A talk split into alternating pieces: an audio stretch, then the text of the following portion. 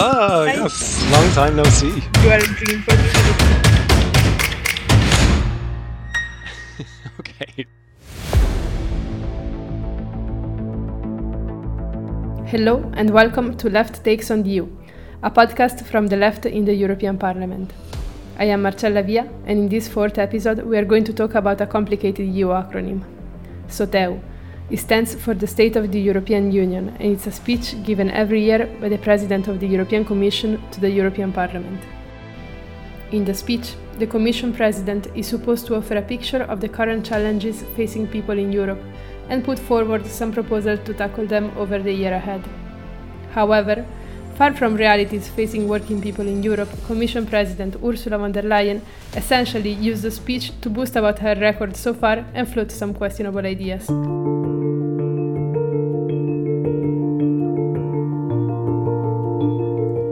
I think this is the moment now for European migration management policy. So I urge this House and the Member States to speed up the process. Because if you ask most Europeans, they would agree that we should act to curb irregular migration, but they would also agree that we have to act to provide a refuge to those forced to flee.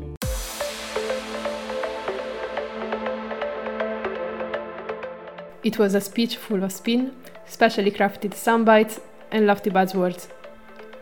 Just after von der finished her presentation in Strasbourg, my colleague David Landy interviewed the left co-presidents Martin Schirdewan and Manon Aubry to get their reactions, chat about the content, and try to figure out what was really being said in this year's SOTEU.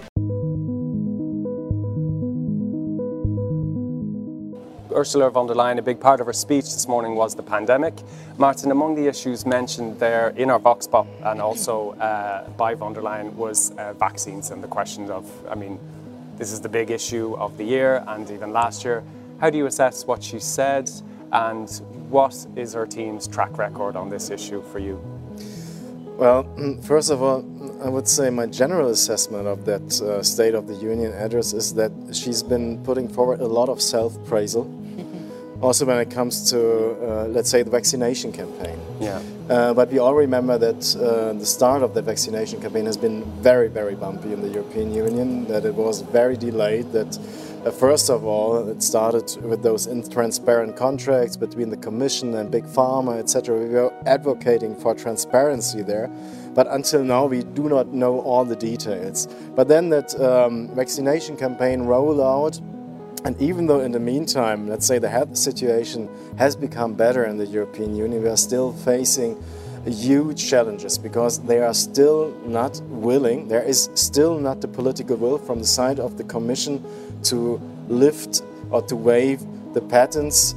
And that means that they, uh, the protection of the patents, that means that the intellectual property rights still remain with the big pharma companies. And we cannot provide, let's say, the global south with enough vaccine. And that means that we are all still in danger because as long as not all of the population is vaccinated, we are still, let's say, facing the threat of some mutants, etc., getting back to Europe as well. Yeah, I think our words were like a call for uh, speeding up of global uh, vaccinations uh, globally, but the Commission is the one blocking the, the issue, right? It's That by is not. exactly the case, and that is also something that I mentioned during my intervention today. I told her that not only more than 100 states at the global level now are demanding to lift the patent, uh, the intellectual property rights, in order to distribute the patents also to, to other uh, producers all over the world. But the problem is that she is really not listening, not only to those voices on the street, but also to those voices, the responsible voices that we are here in the parliament. Okay, so um, also uh, inequality, Manon, was, uh, I didn't hear much mention of that uh, this morning, but last week we got a, a survey from Eurobarometer which confirms that inequality is top of the agenda for, for EU citizens.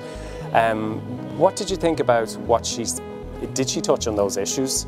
Uh, maybe the linked issue of tax justice, and what did you? How do you assess like the social aspects uh, of this SOTEU? I think that's the the, the big the biggest uh, missed opportunity. She it, it like she wanted to be you know yeah it, was really an exercise of uh, uh, self uh, satisfaction like everything went well and not talking at all about social issues that are the, the core of the issues.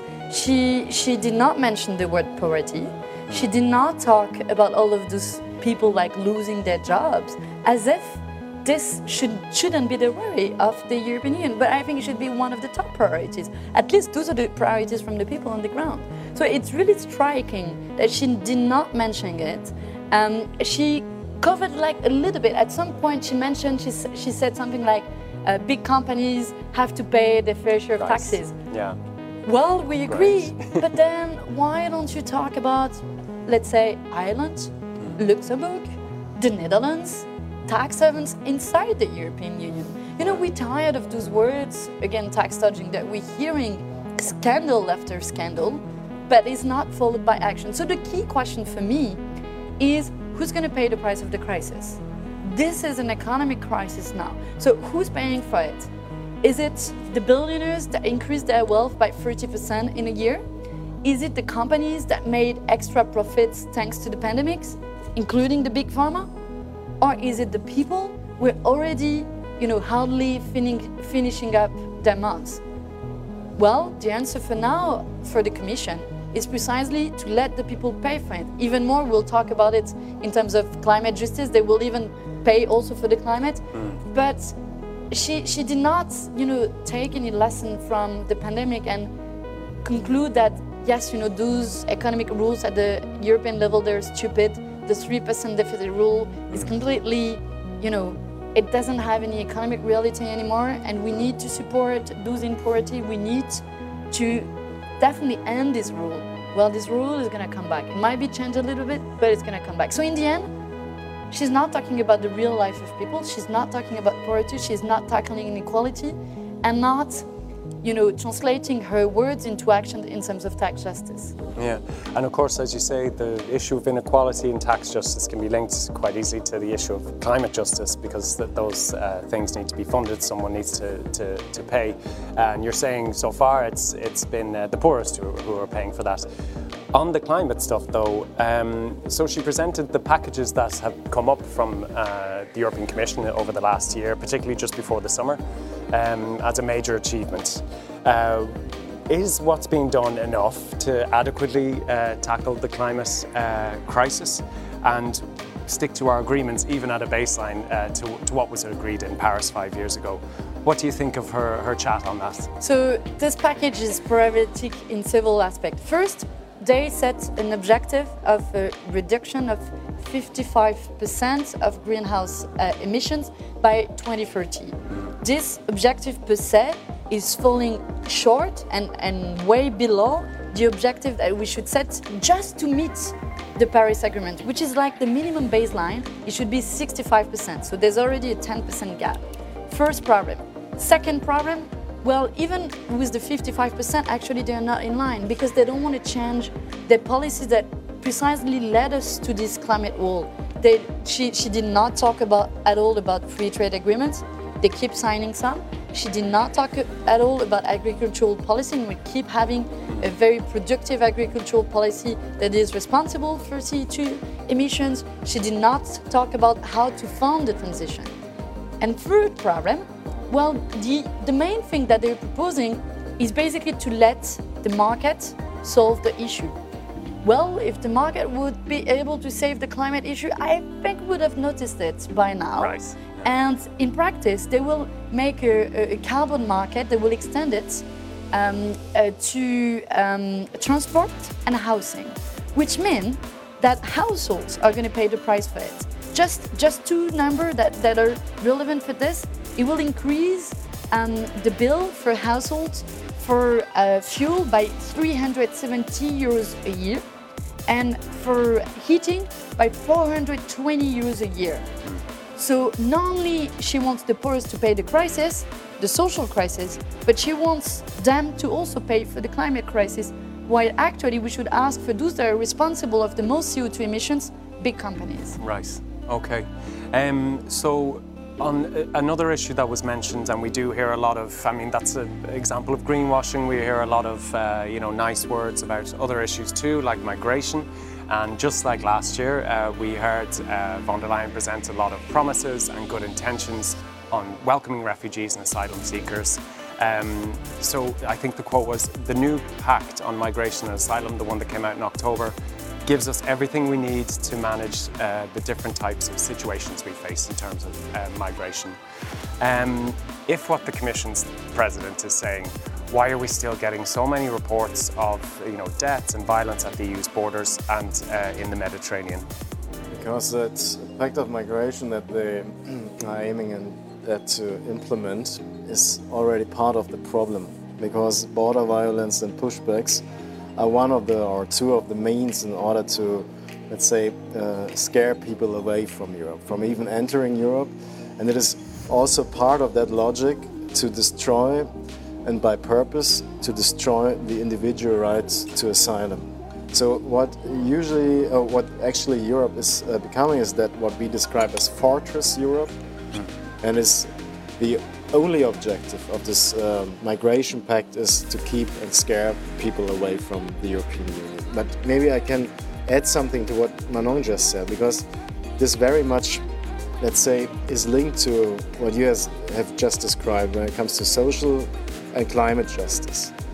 Um, Ursula von der Leyen, this commission, has clearly set her mind on following only the logic of the market and following only the interests of the big economy, so to say.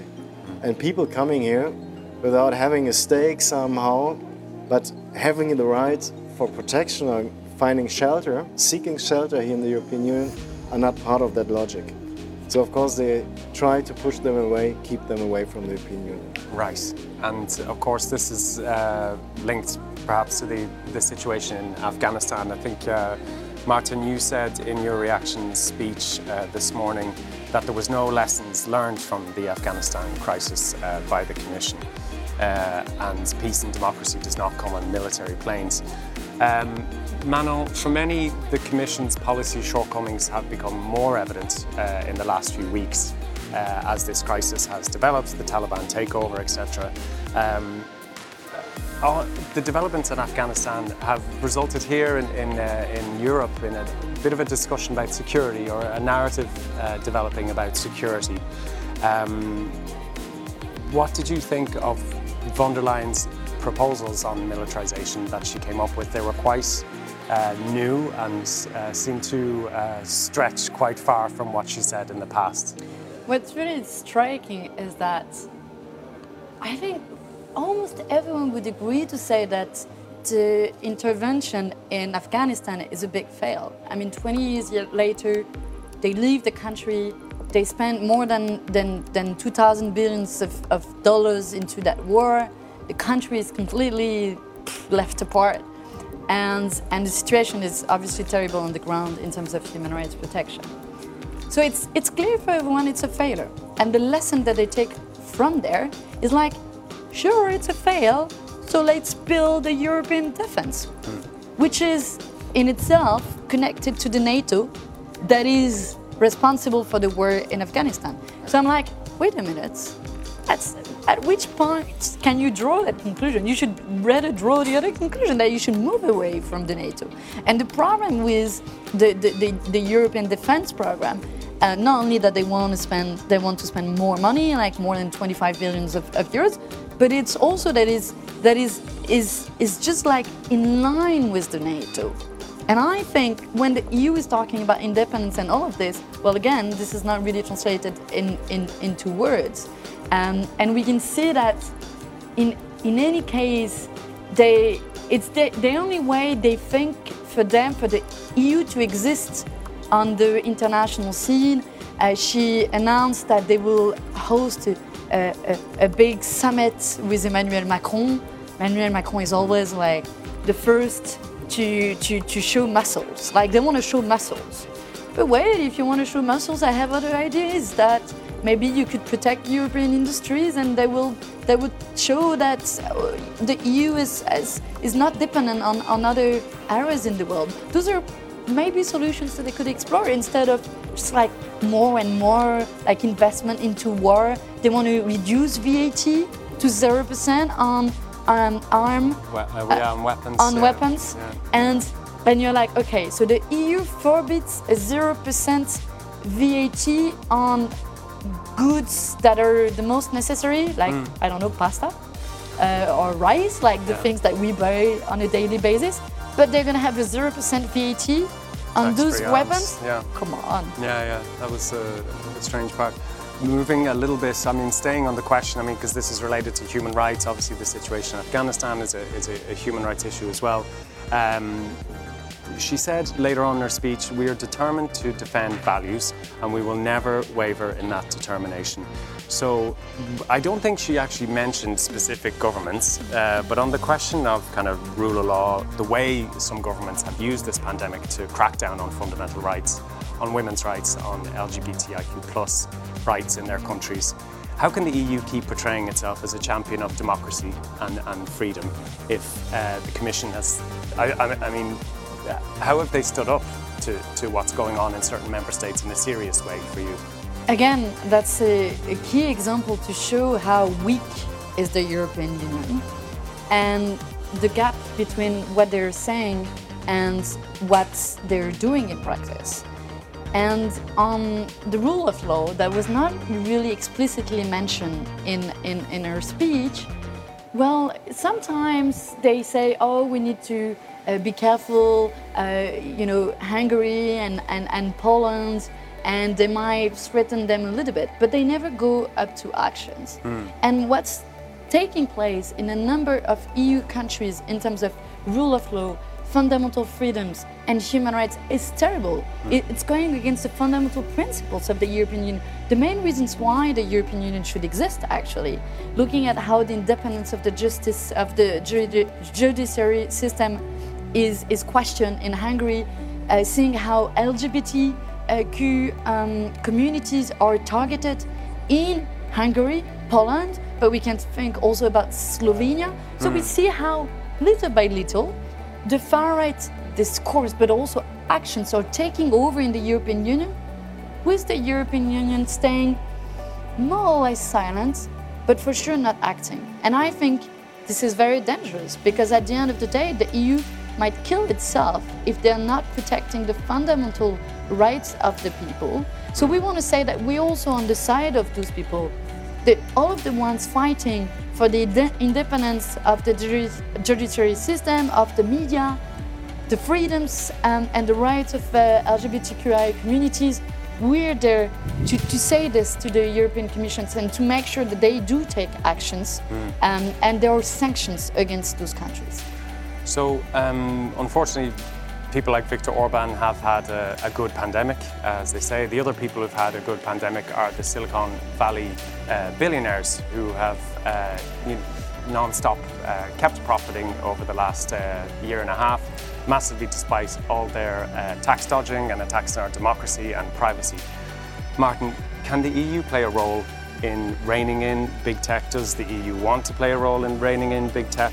Tech, and how can we make them serve the public interest ultimately? Yeah, well, at least um, the Commission pretends to to um, rein in, or that they wish to rein in the big tech companies. But um, they put forward two proposals: the Digital Markets Act and the Digital Services Act, and both do not uh, meet these ends, so to say, because. Um, what they put forward there is not um, enough to actually break the monopolies, to rein on big tech, to somehow uh, define how platform core services will be operated by the platforms, etc., etc. So this is it, it is quite detailed, but in the end, you can just say they will not break the monopolies. They will not open up the market for small and medium-sized enterprises for innovative startups by doing so.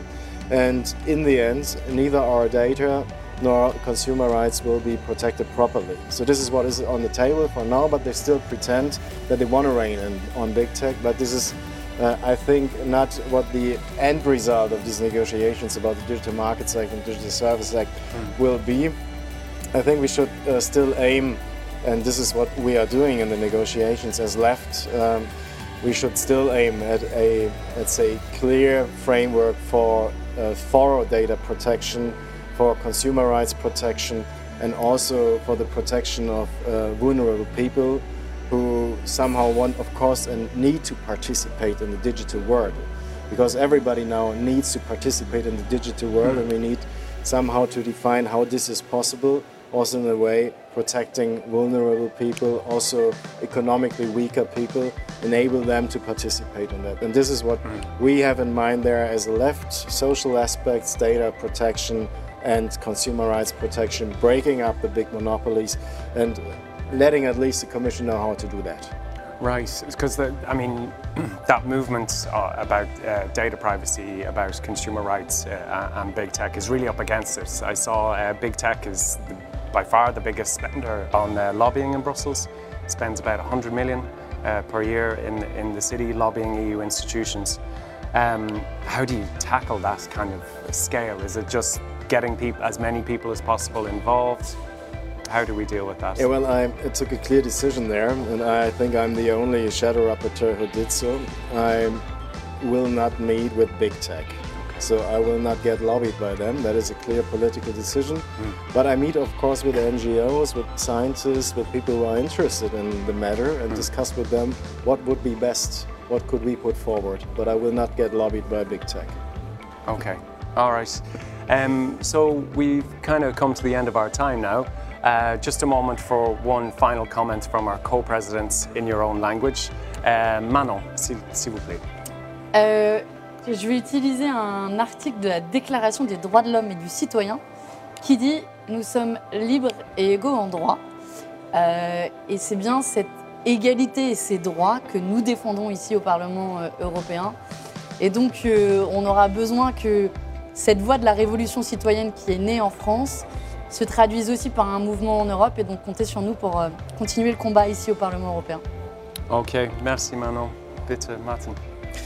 Äh, danke, David. Ich habe meine Rede heute äh, so beendet, dass ich Ursula von der Leyen darum gebeten habe, eine klare Idee von der zukünftigen politischen Entwicklung in der Europäischen Union zu entwickeln, weil diese Idee komplett in ihrer Rede gefehlt hat. Und da sie gefehlt hat, habe ich ja ein Angebot unterbreitet, nämlich die Entwicklung eines sozialen Schutzraumes, der durch die Europäische Union repräsentiert wird. Sozialer Schutzraum im Sinne von einer starken öffentlichen Daseinsvorsorge, weil Applaus mir einfach nicht reicht für diejenigen, die tatsächlich in der Pandemie ihren Kopf hingehalten haben, sondern die brauchen bessere Löhne und bessere Arbeitsbedingungen. Ein sozialer Schutzraum im Bereich der Digitalisierung, über das habe ich gerade schon gesprochen, aber auch ein sozialer Schutzraum im Bereich der Klimagerechtigkeit, damit eben nicht die Ärmsten und Ärmeren tatsächlich doppelt für die Klimakrise zu zahlen haben. Und Manon hat das vorhin ausgeführt. Das heißt, sozialökologischer Umbau, sozial-digitaler Wandel und starke öffentliche Daseinsvorsorge und soziale Sicherungssysteme. Okay, danke Martin. You understood it all. I really need to work on my German. Yeah, that's what I was just thinking. Did you?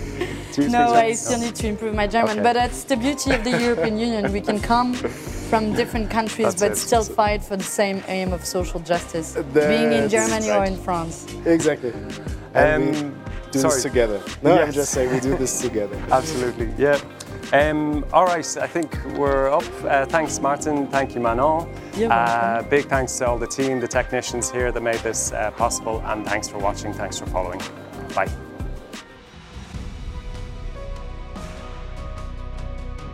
Okay, that's all for now. You'll find more info and analysis on the SOTEU speech on our website, left.eu. Thank you for listening and see you back on our next episode.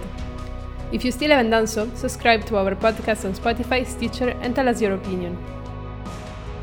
You can follow us on Twitter, Facebook, and Instagram at the left underscore EU. Venceremos y será hermoso.